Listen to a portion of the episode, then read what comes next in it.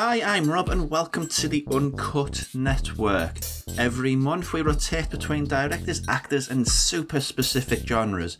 We cover everything from exploitation to things your parents will absolutely approve of, and relative unknowns to household names. The Uncut Network is the movie podcast with all the niches, and we cover all of those things and more in the second half of our first ever Actors Month. I'm joined by Kat. Hello there. Hey.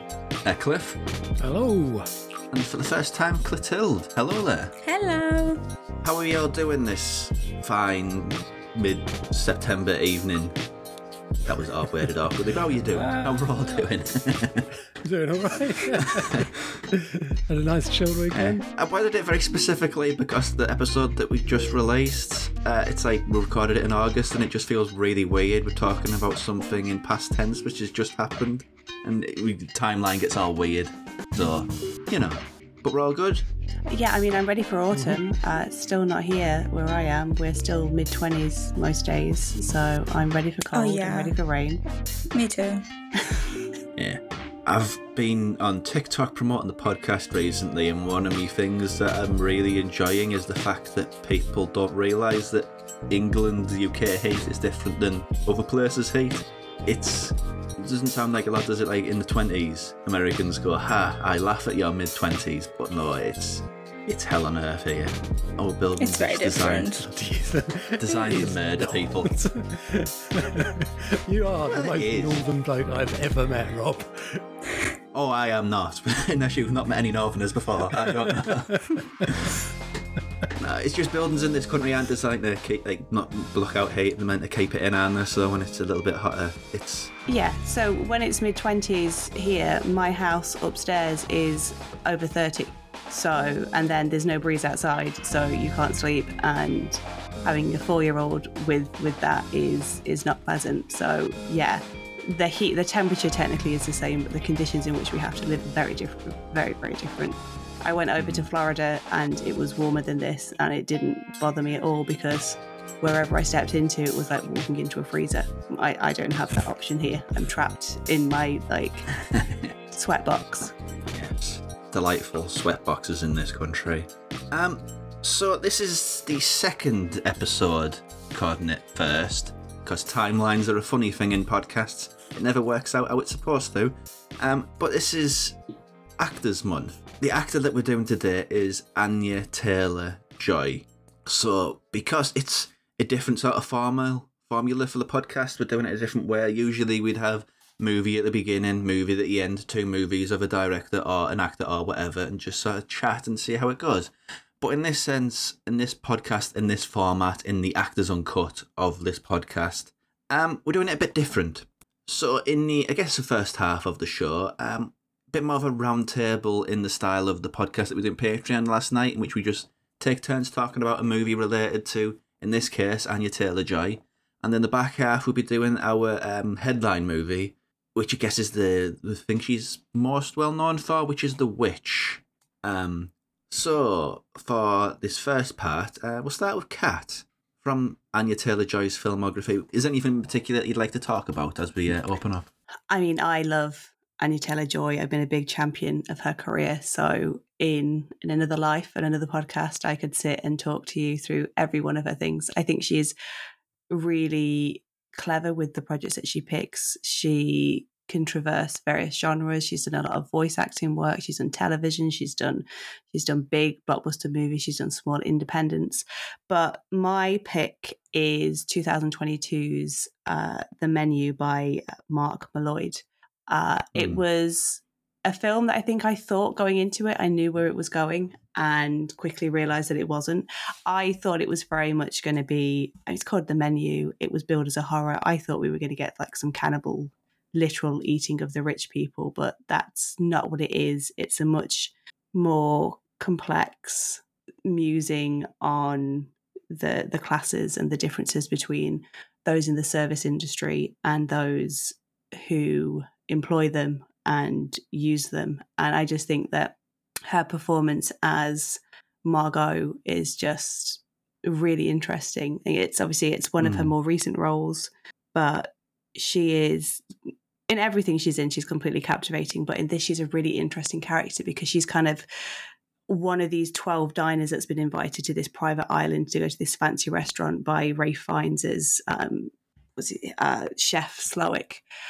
And she she is there as a guest of Nicholas Hoult's character, and she's very much not part of the rich elite, and it causes some nice friction between between everybody, especially her and the chef, because she's this person who wasn't supposed to be there, and he's got these grand designs for the evening, and she kind of throws a massive spanner in the works. And I just find it a really interesting film. And as somebody that hates cheeseburgers, that film does a really good job at making people want a cheeseburger. Yeah, I mean, every I think every actor has at least one sort of iconic role, and I think that has a pretty good shout of being hers. I just like a cheeseburger. That is a brilliant little bit of, uh, I guess, observation, really. Yeah, I mean, we've all been we've all been to sort of like restaurants or whatever where you've been given a stingy portion and you know i know that through through my former work in film distribution we got invited to events and stuff and you would be sat at an award ceremony for several hours and you would have a meal but your meal would be i think once it was like one slice of carrot like half of a potato and like one like thin slither of beef and it's like well what is this like i'm i'm, I'm still hungry yeah but i bet it tasted i bet it tasted incredible no, not not. They're doing it right. Like I mean, I I live I live for those, those kind of menus. I go to go to tasting menu type restaurants all the time. Um, absolutely love it. And no, I've never left hungry. They fill you up over, you know, whatever it is, eight through to I've had a 19 courser. You do not go home hungry from those places, no matter how small the individual plates are. Um, the menu, I I mean, I did enjoy the satire on those kind of menus. Um, because obviously is there one dish that's just like smells of food rather than anything to actually eat. I think, if I remember right. Um, it's it's an interesting film. She's great in it, uh, playing off against Nicholas Hoult. Um, it's a flawed film in my book. I think the her secret backstory that emerges towards the back end of the film is a subplot in search of a point. Um, and you know, I left the I left the film, funnily enough, unsatisfied. It, it grows in my estimation the more I think about it. Yeah, I'm a fan of the the menu. I'll have to admit. I think it's she's it, it sort of symbolizes one of the things that sort of consistent throughout her career. She's a great anchor character, uh, character for everybody to relate to, despite being ever so glamorous. you know, it it works. Yeah, I mean, she's obviously a very attractive young woman you know she's she's very beautiful she's she's done modeling in in her past but i think she's one of those one of those actors that can transcend the typical bitchiness from women. You know, there's this uh, women are constantly made to compete with each other. Just it's just how we're brought up in this misogynistic society in which we live.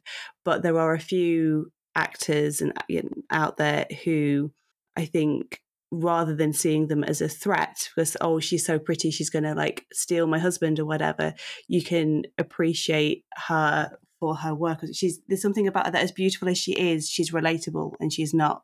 I don't know. She doesn't come across as, as threatening as as some others perhaps might. Hmm. Um.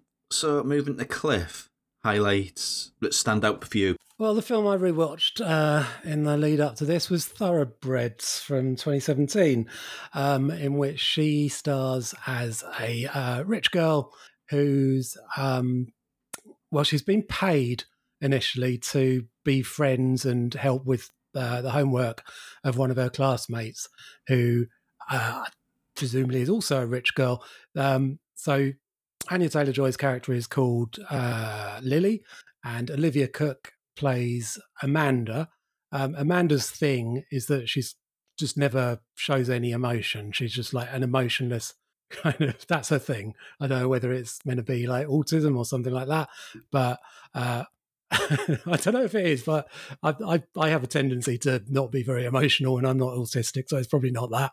Um, so I can kind of relate to that character. Uh, um, and um, Lily, Anya Taylor Joy's character, has a horrible relationship with a absolute arsehole twat of a stepdad, and she realizes that uh, she could probably, she and Amanda could probably uh, convince a criminal that they know to murder her stepdad. And I mean, it's a bit weird that like two intelligent girls like that would choose this guy who who's obviously a complete fuck up and rely on him to do something that he's obviously going to make a mess out of. but but in between uh, the, Yeah. the bits of plot, you get these scenes of them just the two of them just sitting on the sofa watching old Hollywood movies and chatting about them. And I could watch them do that all day. I'd like to see a sequel, really, where you get to see more of them. Um, the script could have done with a bit of a punch up, put some kind of jokes, some kind of Heather's type, you know, quotable lines in it or something. Um, but it's a really good film. It's set in a mostly in uh, Lily's parents or th- their mum's huge mansion, and there aren't very many characters in the film at all. So it really feels like Lily and Amanda are kind of in charge of this whole world, where you know they're the only two intelligent people. Everyone else is a is a twat. Um, yeah, one thing that does annoy me about it is that they're Olivia Cooke and Anya Taylor Joy. They're both British actors, and yet in this film, it's set in America. They put on American accents. They're, they're quite kind of lazy drools. Though that they're set in Connecticut. I don't know if that's typical of the Connecticut accent. Um, Yeah. don't know why they couldn't just say this is set in Britain and just, speak with your regular voices, please. You know, um, I'm starting to get a bit grumpy about seeing British act- British actors having to put on American accents half the time when. And it's not just not just that either. I mean, the uh, drama series that's on t- on BBC at the minute, "The Woman in the Wall." Wall. Uh, Ruth Wilson, I love. She's brilliant, but and she's brilliant in this. But even her putting on an Irish accent, it's, it just it's kind of just uh, restrains her her brilliance just that little bit. And I think actors are at their best when they're able to Yeah. speak normally. It's um, sort of generic. If it's any American actor doing English, it's sort of generic posh sort of vibe, and Mm. the other way around. It's it's an American accent that doesn't really seem to be planted anywhere. It's just very vanilla, and it just kind of takes you out of it a little Yeah. bit because nobody talks like either of those cases. Yeah, yeah, yeah. Uh, but it's interesting. I did wonder if um, the director was tossing up which way round to cast um, Cooke and Taylor Joy because um, they could easily play each other's characters in that. And I think one of, I mean, the most striking thing about Anya Taylor Joy is those weird wide apart eyes she has that makes her look vaguely alien like without it making her look weird or you know ugly or anything she's beautiful but she's very strange looking and that would have worked perfectly for the Amanda character as well. To have someone who's just a bit off. Yeah, it's a thing that you never mentioned there. It just makes me sad about thinking about thoroughbreds. Is that uh, sort of reprobate drug guy, dealer, whatever you want to phrase him as? It was Anton Yelchin, one of his. I think it was one of his last I think it roles. was his last one, yeah. Yeah, Which- there's a dedication to it, and in memory of at the end credits. So he must have died before it come out. Yeah, but it's a it's an interesting movie. That um, I think his performances are better than the actual movie. But I think that's true of so many of those sort of low key indie crime movies. Mm. Um, like the actors elevate the material. Yeah, definitely. Um, not just the actors, like I say, that the the choice of setting in, in this huge sparse mansion, I think, is a big part of what makes it work. Hmm.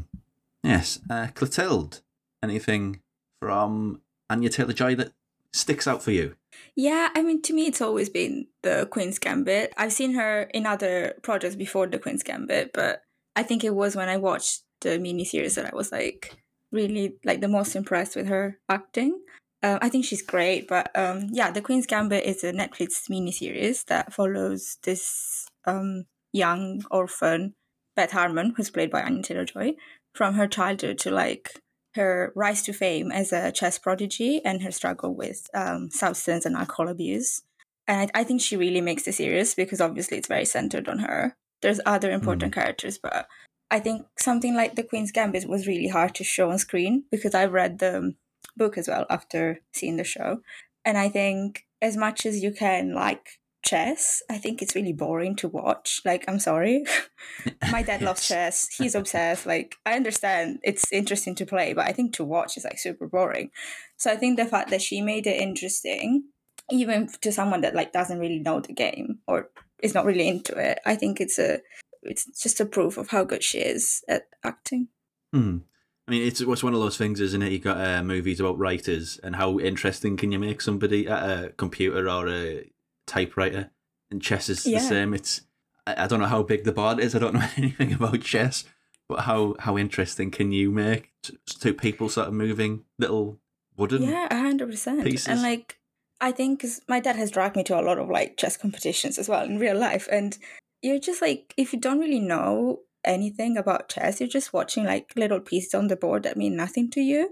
Um, and it's really hard to like understand kind of the stakes in that for obviously whoever's playing. So I think something they did really well in the show was like really show how like each match is important to her and how like means it means something to her career and to her personally and yeah to me that was like the most excellent part of the show and i think she's amazing in it i i love it i have some little issues with it that i won't go in too much on because i wrote an entire essay about it so i could talk about it for ages but Okay. um, i think it's excellent and i think one of the reasons why it was so successful is because of her performance and how she makes the Mm. character really if not sympathetic but at least somebody that you really care for which i didn't really feel in the book as much personally Well, yeah, it's hard to relate. I mean, the thing that really stood out for me in that show, it's I don't know how to word this without sounding weird, but she she's an actor who knows how to use her face. Does that make sense in the context of that show? Is I um, think it very does, reactionary, yeah. Because I think it goes back to sort of the very boring aspect of just chess being this flat game and somebody who acts with her face. I know some people. I, just, I can't even. I've dig myself in a hole now. I don't really know how to explain it. But yeah, it's her reactions. Uh, You mean like Roger Moore, movies a don't lot you? of the time. Well, You, might, you mean like Roger Moore? yeah, yeah, I guess. acting. Yeah, a bit better than an actor than Roger Moore. I mean, I don't know if that's blasphemous to say or not, but uh, yeah, like Roger Moore. no i know yeah i, I know what you mean it's like you see everything on in her eyes basically you don't really need like that's the context you need to understand what's happening you don't need to know the rules of chess necessarily I guess we'll loop around to myself, and I don't really know what else there is to talk about. Um, we were going to be joined by another host who wanted to talk about Split, and I'll be honest, I have a big problem with M Night Shyamalan. I don't think he's very good, but Oh, he's awful. um, I think it was interesting because it, it came very early in their career. Um, I think it was about 2017, and I think it's important me to talk about that because Split, uh, it's part of a trilogy complete by what Unbreakable in Glass was the other Yeah. two. Yeah. That's right. And I do think that James McAvoy is excellent in it.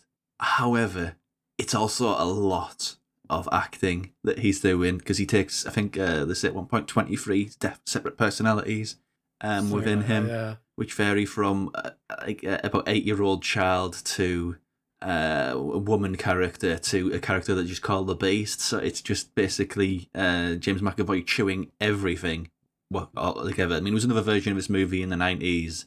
Oh, I've brain farted on it now. Um, Raising Cain, which was Mm. effectively the same thing by um, Brian De Palma. Palmer. And but I think the thing that makes this work is uh, Anya Taylor Joy.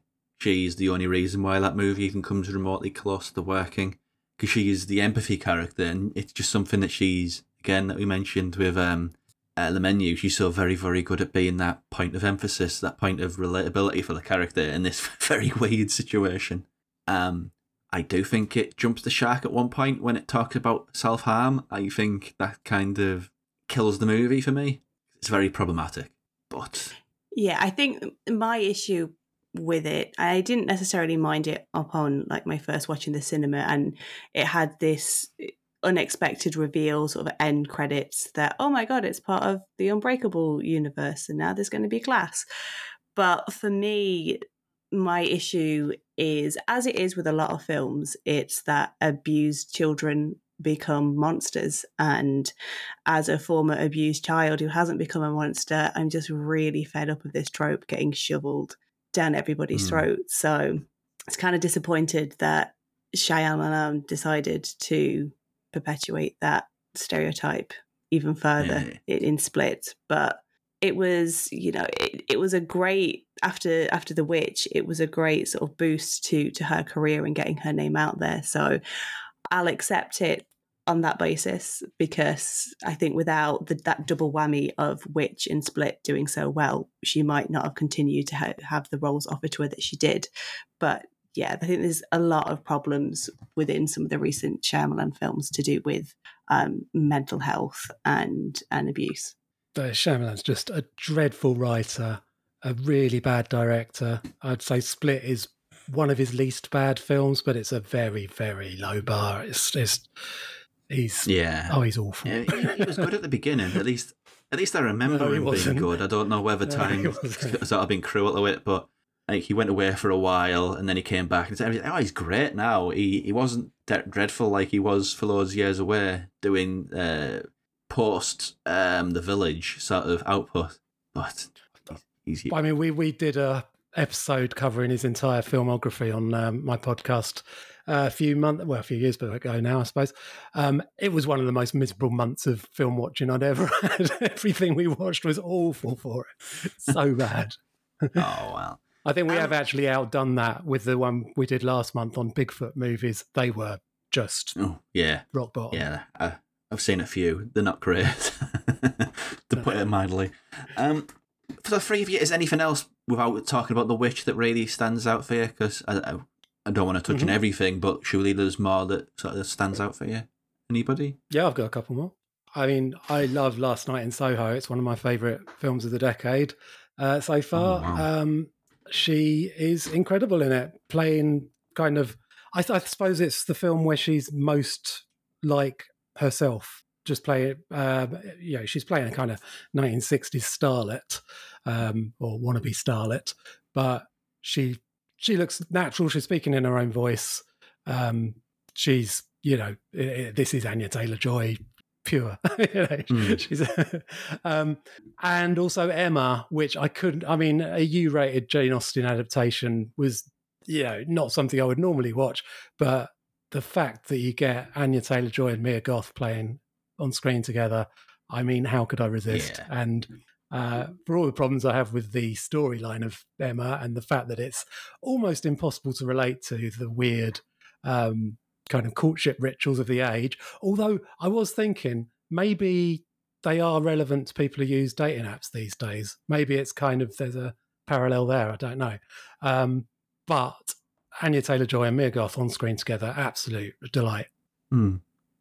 I agree. I think Emma also shows to me like how good she is at comedy. I thought she, uh, I, I know a lot of people didn't like it that I know, but I really enjoyed her performance in it and the comedic aspect of it as well, which I don't think is super common in the Jane Austen adaptation universe. No, there's, there's often too much reverence to the you know important source text. That um, I mean, I think Jane Austen uh, was probably considered a funny, uh, you know, a writer of funny scenes and that, and uh, that version of the film certainly brings out brings out the comedy in it. Definitely, um, yeah, it's, it's a fun watch. That is so moral majority. You can't blame real life violence on entertainment. What? Wait a second. Yes, you can. Don't you, don't you even watch the news? Yeah, hello. The murderer was wearing a ghost mask, okay? Just like in the movie, it's directly responsible. No, it's not. Movies are not responsible for our actions. It's a classic case of life imitating art, imitating This life. This is not a hypothetical. It's not about art. I had biology with that girl. This is reality. Thank you. I agree with you. Let me tell you about reality, Mickey. I lived through this, okay? Life is life. It doesn't imitate anything. Come on, Randy. With all due respect, the killer obviously patterned himself after two serial killers who have been immortalized on film. Thank you. Right. Are you suggesting that someone's trying to make a real life sequel? Stab 2? Who'd want to do that? Sequels suck. No, wow. Come on, man. Oh, please, please. By definition alone, they're inferior films. It's bullshit generalization. Many sequels have surpassed their original. Oh, yeah? Name one. Yeah. Aliens. Far better than the 1st Mm-hmm. Yeah, well, there's no accounting for taste. Thank you, Ridley Scott rules. Name another. No. Aliens is a classic, okay? Get away from her, you bitch. I believe the line is stay away from her, you bitch. It's film class, right? Yeah, yeah. Whatever. You know what I mean. another. T2. You've got a hard on for Cameron. Big one. But wait a second. The first Terminator is historical. Yeah. Sarah Connor. Yes. Great film. All right, all right, all right, okay. House 2, the second story. Oh, what? The entire horror genre was destroyed by sequels. I, I got it, by the way. I got it. The Godfather, Part 2. Very good. That's the Oscar winning All right, that's enough. That'll be a wrap. The sequel discussion to be continued. Oh, no! So, Mr. Originality, how would you make it different? I'd let the geek get the girl.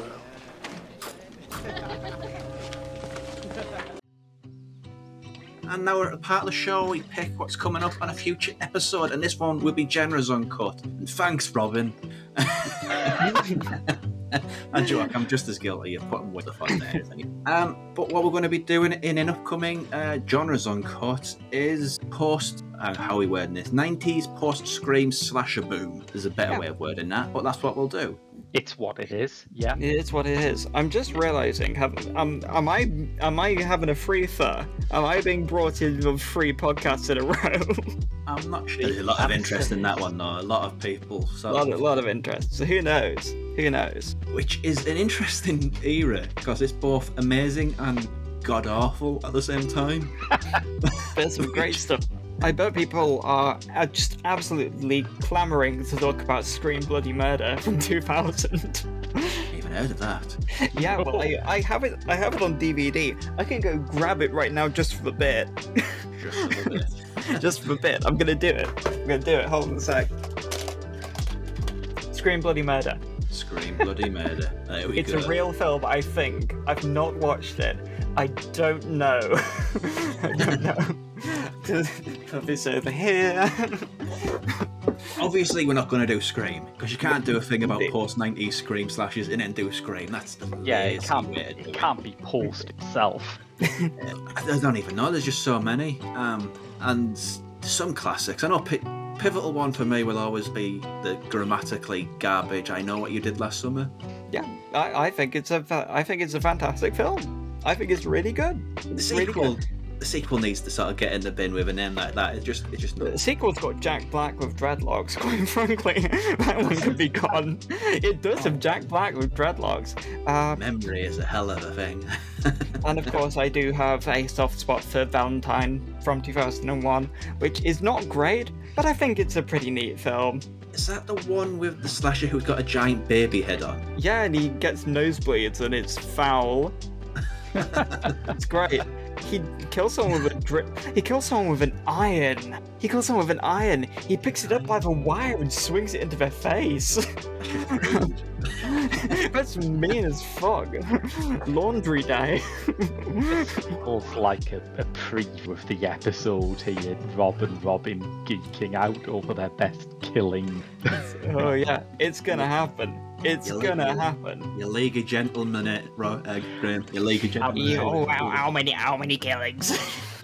Uh, could could Richard I I I beat Jason? I'm not, I'm not I'm not gonna I'm not gonna watch seven. It's only got seven killings in it. That should be a fun one. That should be a fun one, though. I mean, obviously, we're not going to do like all the killer ones. We have to do one which is absolute garbage because it's just what's the point otherwise? It's true. It's true. You gotta get it. But but unfortunately, that wait. I, I know it's not. I know it's not part of the theme of Post Scream, but you know you gotta get. You gotta get Ice Cream Man, which might be older. gotta get Ice Cream Man with Clint Howard in there. Clint Howard's starring role as the Ice Cream Man. I know of that, yeah. Just out of curiosity, has Nico Mastorakis done this? Because I don't want to ever watch another one of his movies again. Oh, yes. Oh, I, I mean, I can figure that out. I can figure that out, and the answer is I don't think he made any slashes post '96. Uh, well, uh, I I mean, apart, apart from the delightful, n- not slasher, but dot com for murder. Yeah, yeah. It haunts my dreams. he is not. He's he's an evil man, Nico. Man. I, I love Nico. Nico is my favorite person on earth. I, I, I, I send him happy birthday Nico messages. I, I want to make Nico uncut. I don't. I don't. He torments me. I, I hope he's on the list, but I also don't because oh my god, he would if if you don't have a like a movie that you've seen that's the worst you've ever seen, watch a Nico Mastorakis one. He has about five at least. I, I think I think actually actually Nightmare at Noon's pretty decent. I'll gi- I'll give him that one. Nightmare at Noon is a pretty decent film. Uh, Dot Com for Murder is not. I'm did sort a, of uh, glad I watched Island of Death. I'm not sure I would say it's good, but it happened, and I saw For, for being apparently the UK's Nico Mastorakis expert, I, I've not actually seen Island of Death. I have seen a whole three of his films, uh, one of which I like. Uh, so there you go. So, uh, worth spatting. yeah, I think we should put Nico on director's card. kind of tempted.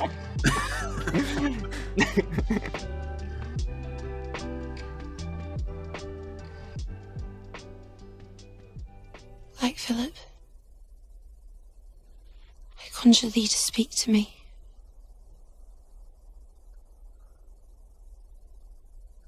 Speak as thou dost speak to Jonas and Mercy.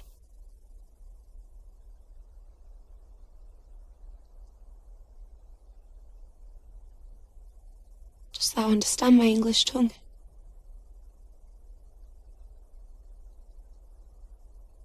Answer me.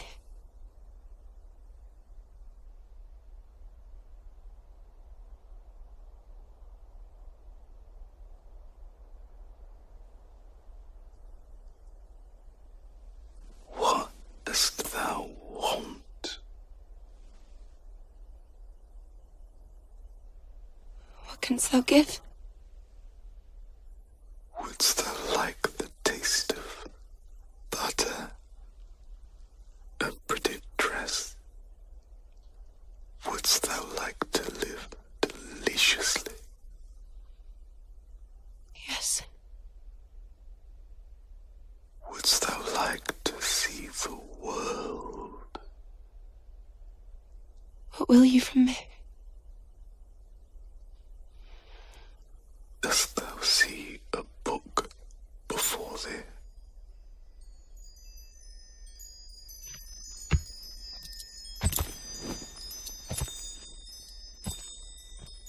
Remove thy shift. that leads us to the back half of the show in which we're talking about the movie which um the actor Anya Taylor Joy is probably best known for 2015's uh, The Witch by uh, breakout director then uh, Robert Eggers. So who wants to take uh, a stab at running the synopsis for this? Um, and please don't do it in Old English. Do it in, in normal English. You'll be fine. Um, so um, set in shite. When's it even set? Is it seven- 18th century? 17th century 1630s. in 1630s. Thank you, Kat. So in 1630s, America, um, Ralph Ineson, Kate Dickie, and their family have settled in New England. Uh, but they've been driven out of the Christian sect that they were part of and are having to go it alone in a quite, ramshackle house in the fo- in the forest. Uh, they're trying to be corn farmers. The crop hadn't done that well, and then all of a sudden their baby is stolen, apparently by a witch, and this just leads to a load of uh, infighting within the family and mysterious goings on with a goat. very open-ended and completely open to interpretation synopsis there. Uh, Clotilde, what are your feelings on on The Witch? I think I so it's not the first film that I watched of her, but I think it was one of the first that like kind of launched her career, and I think it shows some of her like her best qualities as an actress. I've always thought she was very um transformative in the sense that she can really play different people. I feel like with a lot of actors, you tend to kind of put them in a box and always associate them with that particular actor, that particular not what did I say? That particular role is what I meant. Hmm. And I think with Anya Taylor Joy, it's really like I feel like she could play many different things. And for me, because I watched it after watching other projects of her, The Witch really showed that. Because I, I think I watched Emma and the Queen's Gambit before, so obviously it's very different. Hmm. Um, are you a fan of horror? Does it work for you in that sense? Or... Uh, I'm very like particular with horror. Like it's so if I if I hate it, it's good. If that makes sense. Like if it scares Hmm. me, I'm not gonna like it, but that means it's a good film. Does that make sense? Yeah, yeah, I follow, follow the logic. Yeah. But um, so in that sense, I thought it was a good film because whenever something really scares me, I'm like, oh, I hate this. But in the sense that it means it's well made. Yeah, yeah, absolutely. Um, Kat, what are your feelings on on the witch? I I love The Witch. Um, it. I remember. I think my editor saw it out of TIFF, and he was like, "Oh, this is horror film, and you, you, you're gonna like love it." And then it was a few months, I think, before it actually came over to the UK. And this is this is Anya Taylor Joy's first main feature role. She was like 18, 19 at the time of filming. And by her own admission, she hadn't really had any acting experience up to this point. So what you're seeing is kind of her au naturel without any sort of training. And I remember going to, because it ended up getting a really wide release by Universal. And I went on opening weekend to uh, Braintree Cinema in Essex. And Essex people are lovely, but they're not necessarily known for being particularly into their 1630s New England lingo. Uh, and I got down, I got in the cinema screen and I sat down and I thought, oh my God, this is going to go horribly. People are going to be talking, they're going to be on their phones, they're going to be walking out. And they didn't. They all sat there completely transfixed, which I think is is testament to Eggers' writing and, and work, but also to her performance as Thomasin. Um, it just, I mean, there was people that when we were leaving in the foyer were like, I don't know what we just watched, but they had sat there and they were transfixed enough that they didn't cause any disruptions. So I think in this day and age, if you get a, a public screening that's busy and everybody behaves, that right there is a testament of a good film. Um, and who can say no to Black Phillip? You know that that's just the name of every goat now. When you when I take my little one to the farm, there's a black goat. Look, it's Black Philip over there. Um, so yeah, it's it's a great it's a great. And just, I just love the fact that they kept the language of of the period. Uh, is I mean, as much Yeah. as I was a kid at school that hated like sort of studying Shakespeare for all of his, you know, all of his weird constructions of sentences and stuff, I really enjoy watching The Witch and, you know, does you know does thou want to live dis- deliciously has the most irritating children contenders for the most irritating children in in horror though those twins Um, I oh. think, yeah, um, I think the language is really important for uh, making you believe in their, you know, their complete devout religiosity. I think if it was, if the language had been modernized a bit, you'd be like, why are these people like this? But because they're talking in such, you know, old English, middle, middle, middle English, whatever it, it is, I'm not, I'm not a lexicolo- lexico- lex- lexicologist. That's a thing, isn't it? I'm not one of them. Um, uh, because they're speaking in the the actual language of the day, all their God talk, all their stuff about Jesus and everything, it just sounds believable and right. You can understand why they are motivated to act in the way that they do. Yeah, I mean it's always such a crutch, isn't it? Using Old English, um, when they don't do it and it's period set. I think uh, I can't remember, but I think uh, Fear Street was particularly weird with its uh, age, Oh, yeah. well, era appropriate language. It sort of takes you out of it a little bit. It, it's sort of Hmm. it's good for the movie, but it will keep people at arm's length that sort of language because it is very dense. And when you've got very, I mean, it's authentic as a day is long, and it's got brilliant actors doing it. I mean, I think it was the movie that really put Ralph Ineson on the map. I think people would just know him as he's that guy with the really deep voice. he does a lot of things. but this is the movie where people knew about him. I was waiting for him to do his Wix advert slogan, which has got our name on it. So uh, I can't get remotely as deep as him. yeah, but uh, it, which it's uh, it's a great movie, and uh, it's one of the. I uh, I rediscovered horror around the time that this was coming out because I fell out of it pretty damn hard. Um, and yeah, this one got me back in entirely because that last act I think is terrifying, honestly, especially in the cinema and the way it sort of ratchets up the tension and the the betrayal and things just going wrong. It's it's horrifying, and it largely yeah. keeps it in the second and the rewatch as well. Yeah, the imagery in this film is insane. Katie, Dickie, breastfeeding a raven. That is just that is what nightmares are made of. That is it's a really a really terrifying image. The fact that after the baby's stolen, it then cuts immediately to the witch killing him and cooking him. It doesn't say, yeah, you'd expect it to sort of be a mystery. Oh, I wonder what happened to, to the baby then. That'd be like the main focus of the film. But no, the baby disappears. Oh, look, this is why it's dead. It's been cooked. Yeah, and Anya Taylor Joy's particularly fearless in a choice of this role because this isn't sort of a welcome to the world of acting. He is a gently, gently, nicely, nicely role that doesn't really demand much of you. Um, I think it ends with her walking. Well, it does actually. It ends with her walking naked through the woods after her entire family has been brutally murdered. Some via subterfuge, some by a, a, a, a goat kicking people's head in. So it's it's a bold choice. Yeah, and I I like the fact that she was the first audition tape that Robert Eggers actually saw. So every audition tape that came through after that, he would have been comparing it to to her, and then just decided no, she's she's it. And I imagine that there was potentially some better known actresses that auditioned at the time, and for him to go on this unknown based off of a, a self tape, I think shows that he obviously saw something, and the two have continued to work together. So I think it's a it's a really important relationship that was formed between the two of them on this film. She's. I mean, I don't think anybody else is in the lighthouse, is uh, unless there's like some really obscure cameo that That's- he's that's- somehow sneaking there. No, no, that's just Defoe, Pattinson, and whoever plays the mermaid.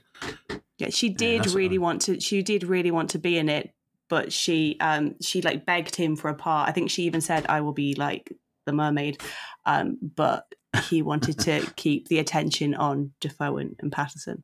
And uh, in the Northman, it's kind of a, it's an important role, but it's not a big one.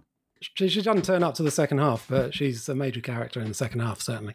Um, yeah, absolutely. Uh, Clotilde, um, getting you back into the conversation here. I was just thinking that, like, you all mentioned the Old English, and it made me Hmm. realize that I watched it dubbed in Italian. So I actually didn't realize that. And now I want to watch it in English because in Italy, all everything is dubbed. So I, I think, yeah, that's interesting. I, I didn't think about the fact that I would, I didn't watch the original one. I feel like I missed out because obviously that's that wouldn't have translated. I, Hmm. I assume.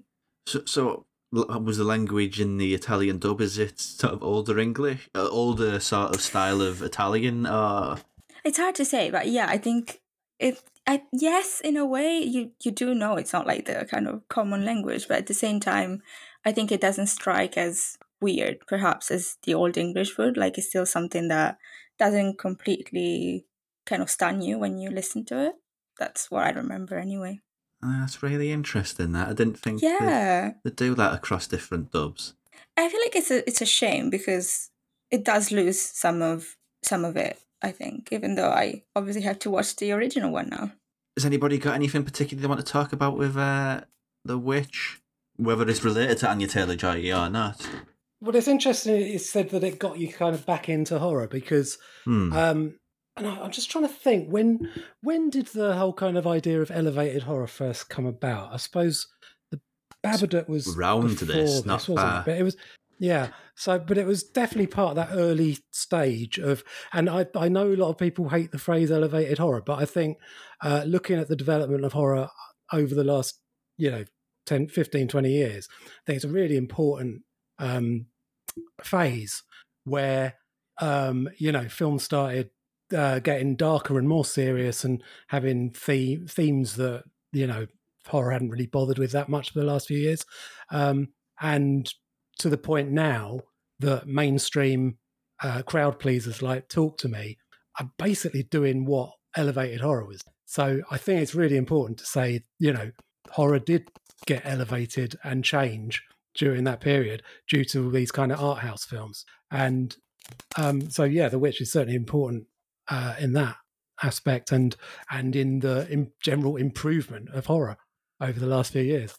Uh, just to explain sort of the, the thought process behind that. I mean, I fell in love with horror when it was sort of uh, Asian Tartan extreme, sort of the J horror boom in 2098, Mhm. around that sort of era. Um, and around that era, the American stuff wasn't great. Let's be honest. There's lots No. of late era sort of sa- slasher rip-offs and slasher sequels Yeah. and slasher riffs. And it went into Scream and all that's everything that ripped off Scream and yeah, and it was more about and uh, you know yeah. beautiful teenage movie st- well not teenage beautiful college age movie stars rather than being scary or interesting. and then it went into sort of much darker, uh, more graphic stuff, uh, as inspired by the popularity of um, Saw, and then there was stuff Yeah. that was inspired by the success of Paranormal Activity, and again, it was just a lot of Mhm. it's fine, it's just not for me. And Mhm. it wasn't until around this where I thought, yes, this is a bit more classically minded horror. The Witch, in particular, it, it's not like uh, it's not designed to be here are some sort of very disposable situations where a group of people are just supposed to negotiate and survive. It's a story about a family being destroyed, really, um, through religious reasons, through cultural reasons, and through just picking the really the worst place in the world to set up a, a new place to live, really. Um, and also, it's just there's lots of horror movies that are based in studios, shot out of studios. As far as I understand it, this is all location based. And again, there's just it's something that hits a bit differently about being shot in somewhere which is as striking as as this is in the middle of nowhere, America. I mean, I'm assuming it's America. There's lots of movies that shoot in Hungary or uh, somewhere around that part of Europe, and they just say, "Oh, it's it's it's Northern England or something." But no, it's yeah. This one really got me back in. You know, It, it's also this coming of age story about this young woman who doesn't necessarily identify with her parents and her family's beliefs, and it's her sort of finding her finding her place in the world. Kind of very timely in that respect, isn't it? There's lots of uh, my generation. uh, I guess I'm kind of classed as an older millennial, uh, which we don't agree with our generation ahead of us, or our parents, or or what have you. Not going to politicize it or anything, but it, it's a message which is very relatable to to now, I guess. I mean, what young girl doesn't want to go off and like be a witch? Just you know, Very true. I agree. It was shot in Ontario, Canada. Well, yeah, it makes yeah, pretty much on brand for where it's supposed to sort to be. Yeah, but yeah, that kind of definitely the same kind of region. Yeah, I mean, uh, this. I also, I think this is the movie which is largely responsible for rehabilitating the witch as well, like as a a thing to be used in horror movies. Because around this time, I can't think of anything before, but after it, yes, absolutely. Well, it's always a difficult one, isn't it? Because because of how you know witches obviously aren't real and are just a you know Hmm. misogynistic excuse to persecute women, even execute them. Um, and then when you have a film, especially the films where it looks like they're they're you know exposing the hypocrisy of the witchfinders, and then at the end it turns out, oh no, she really is supernatural. Ah, you've just ruined the point, you know. Uh, but but a film Hmm. like this that is just supernatural through and through, it's fine. Don't have I don't have a problem with that. Hmm. Yeah, because there is some great witch movies. Uh, well, I always recommend uh, Witch Hammer, which is a Czech movie, which is hmm a real horrible bugger of a movie. But uh, yeah, I'm a big fan um, of Mark of the Devil. Not quite that, but I will. Yeah. Is there anything else anybody wants to talk about with uh, the witch, um, Clotilde? Um, I think we covered everything that I was thinking of. Anything you want to re retouch on? Anything that you have a different spin on, maybe? Um, I really like um, Last Night in Soho. I watched it recently. Again, I had watched it previously. Um, and I just think all the acting is amazing in it, but Anya Taylor Joy like always kind of strikes out to me. I don't know why. I think maybe what has been said already about like her using her actual voice and stuff like that. But it's just one of the performances that she did that really stayed with me the most. Maybe. Hmm. Uh, Cliff, uh, Kat, anything else beyond the witch or on the witch in particular? I was gonna say I, I like how she's kind of she's kind of carried uh, her witchiness with her, and one of the things that she always has in her purse is a pack of tarot cards. And so at like parties and stuff, she whips Ah. out the tarot cards and and reads her friends uh, tarot, which is it's not the typical thing that a 27 year old girl is carrying around in in her purse and i just kind of like that she she is a little bit she's a little bit kooky like in in real life Hmm. I mean, that entire actor generation seems to be a little bit as well. Frying there with, with weirdo flag, and uh, the choice of roles are really weird. I mean, she's just this year also done uh, the Mario movie. I think she was Princess Peach. princess peach yeah, I keep forgetting she did that. In my mind, she didn't do that, but it's interesting. I mean, for an actor of her success in her generation, I think it's perfectly normal for her to have done it, but also her body of work. is- That's really, really, that's the weirdest thing that she's done. Oh, she's also know done the exactly. Playmobil movie. She did the Playmobil movie um, previously, and that is um, starts live action with her and her brother, and then they like go into the Playmobil world, and then it becomes voice acting. Um, so yeah, she's she yeah she's she does pick a wide variety of stuff, which is nice because it means that there's some Anya Taylor Joy stuff that I can actually watch with my daughter without traumatizing her too too intensely. Yeah. Um, I Cliff, think the anything else? Movies passed me by. um, yeah, she hasn't always made the greatest choices because um, she was, of course, in that um, really terrible Spanish horror uh, horror film, The Secret of Marrowbone, which you know even Anya Taylor Joy and Mia Goth are on screen together in that one, but it doesn't make it any good. I like The Secret of Marrowbone. I actually worked at E1 when The Secret of Marrowbone came out, and I thought it was a really interesting idea. And um, my manager was um, Spanish, and she like the the house was exactly how her grandma's house was and stuff. It was, was really authentic to to that to that period, and it was trying to be something different. It it had it had some twists and turns to it. Okay, Charlie Heaton from Stranger Things. I think they all do do a great job in that film. So I would I would respectfully disagree. Fair enough. I think I've I have an issue with um, modern Spanish horror a lot of the time because I, I just find it very syrupy, very sentimental. I, bl- I blame um, things you know things like the orphanage and that. I just don't get on with them. They rub me up the wrong way. Hmm. Well, don't try Indian horror then, because that's just moral morality plays through and through, and there's nothing else to them. No, no, no, no. I mean, there's I've seen some good Indian horror, but um, yeah, it's because that's a bit wilder and weirder. Yes. No smoking Yeah. is probably the best best Indian horror film I've seen. It's not really horror, but it's based on Stephen King. Hmm, horror adjacent. Um, so wrapping it up, um, it's kind of hard doing an early episode of this on an actor which literally has the entire uh, career ahead of them. The world of possibility is open to them. But um, I guess it's just an open-ended question. What do you think that open road is for Anya Taylor Joy? What do you think she has ahead of her in the future? Not sort of playing sort of soothsayer and predicting, just sort of in this general sense of what do you think her career, what would you like her career to be? As a fan, I guess. I would like to see her do more comedy actually because I thought she would, I just, I just think that would be fun to see and I think she's I think she's really good at it but it's easy to forget because she hasn't done as much of it I think so I would love to Hmm. see that and maybe also like more stuff where she can use her not like normal accent rather than having to put on um, an American accent necessarily Is it an English? Is it an English accent she has because she's uh, American born to Argentinian American Good parents? point, actually I kind of assumed No, no, after does. watching Emma that she did but yeah She does. because she's very um, geographically twisty as Yeah. a person. Yeah, yeah, yeah, definitely, yeah. which is very fascinating. Yeah, she's got triple citizenship. She's uh, American, Argentine, and English. Didn't know you could do that. but yeah. Um, so uh, Yeah, I thought if you were getting American citizenship, you had to renounce all others. Well, she was born in America, so she is. Yeah. Yeah, and on the other countries America, that yeah. it is. And then her dad is Scottish, Argentinian, and her mother is, I think her mother's like French or something. So through her parents, she has the the other nationalities. wild. Yeah. Well, yeah, going back to that, uh, that question again to Kat and uh, Cliff. Uh, Kat, yourself first.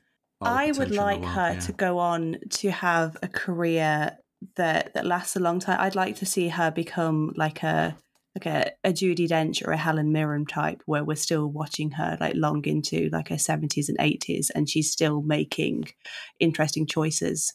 And I'm just I'm really excited to see future collaborations with with her and Eggers because I think the pair of them are one of those sort of like dynamite director actor pairings. And I can't wait to see what she does with Furiosa. You know, she's doing the prequel where she's taking Mm. on the younger version of Charlize Theron's character from Mad Max Fury Road. Um, because that's going to be a very central role, but in a genre that she's not necessarily done too much of. Hmm. Because I assume it's going to be sort of straight car action again, like the entirety of the Mad Max series. But is it George Miller who's doing that still, or is that passed on to new hands? I think it is George Miller still, yeah. Hmm. So I assume it'd still be vehic- uh, vehicular combat. Oh, yeah, that will be an interesting. Yes, because she's learned to drive for the film, but she doesn't actually have a driving license. So she can do all of these stunts and stuff in the car, but she's not actually got a driver's license. I remember reading an interview with her. So yeah, she can do all of these like handbrake turns and like a needlepoint sort of thing, but she can't drive down the road to the shops because she's not officially got a, a driving license. That's a Three wonderful. passports, no driving license. Exactly. Bloody hell. That's a wonderful bit of trivia, and uh, Cliff. Um, well, obviously, to, speaking selfishly, selfish, selfishly, I'd like to see her do lots of films that I want to watch and uh, a few films that I have no interest in. So I hope she never goes into the Marvel or DC universes because then I would have no interest in any of that. Um, you know, more. Uh, I'd like to see her do, yeah, take take the path that Mia Goth's been taking. Yeah, just weird shit, art house shit, horror, and uh, and a collaboration with Lars von Trier be the icing on the cake. Is he retired now? Uh, I hope not. I think he's got something coming out, and um, he. I mean, his most recent thing was The Kingdom Three, which was brilliant. Yeah, I'm It not was really, that. really cool.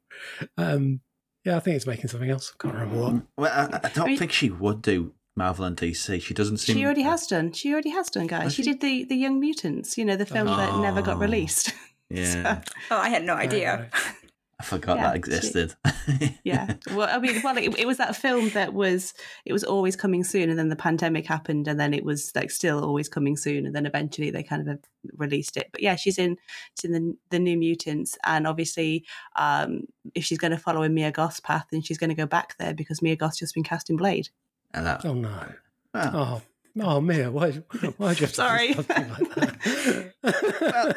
I don't. uh, even so, I mean, there's some actors who entirely hitch the entirety of their career tent to Marvel, and then they sort of you can't really separate them from that entire sort of uh, behemoth.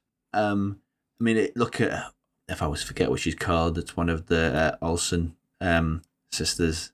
Elizabeth Olsen. Yes, as she said, she kind of hated it, and she's glad to be sort of um, free and able to do uh, new stuff and different stuff. And I feel that's the sort of same vibe you get from uh, Anya Taylor Joy. She might do it, but I don't think she feels like she always on the. She's an outsider. She really has that feeling of being an outsider in the industry, and not an awful lot of people like that. Really, that same sort of uh, pedigree and feeling and stuff that they produce. You know, I'd be happy just watching her do a ten year stint, stint on EastEnders. To be honest, you know. Um, no comment. um, but yeah, I think that about uh, wraps it up. Um, in the next uh, episode coming up, we start the very first genres month, which is two episodes all dedicated to the 1990s. Um, so that's always fun. Uh, just for clarity, what t- order they're released in? Time shall tell. Recording these out of order kind of makes this the, the gift that keeps on giving, depending on how I feel on a certain editing day. but the two themes that will be coming up on those two 90s genre months, uh, post 90s, uh, post Scream slashers, I guess was the phrase that we went with, and then 1990s teen movies, which is possibly the broadest genre term that exists because 90s teen movies is everything under the sun. Yeah. Um, frankly, it was a great era to be a film fan. Um, but yes, I I think that wraps it up for the second episode of Actors Uncut under the Uncut Network umbrella. Um, Kat, where can we find you uh, online? Uh, so I am at Gizmo Shikari on Letterboxd, Twitter, and Instagram, and kathughes.bsky.social on Blue Sky. Cliff? Uh, I'm at Smogo, S-M-O-G-O on Twitter, um, and you can hear me on the award-nominated Devil Times Five horror podcast.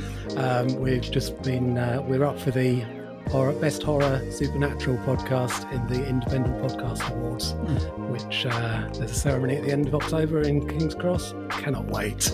Uh, and in fact, earlier this year, this year, we did an episode called Post Scream Slashers. So you can hear that. There's a lot of them, yes. Um, and Clotilde? I'm at Films with Chloe on Twitter, Letterboxd, and Blue Sky, and my Instagram is The Perks of Being Chloe, which is very long. Excellent, and check out all those places, and the links will be in the description below. And good luck with those awards there, Cliff. And Thank you. yes, um, you can check out myself on social media at Uncut Robcast. Um, if you like this show and want to support and want a little extra for one of these Patreons, which is really nicely affordable. Um, we got a few podcasts that are running. Uh, one, I think we the uh, VHS series should be live by about now. Um, our longest from cut from the video aisle series, uh, following both Rec and Cube.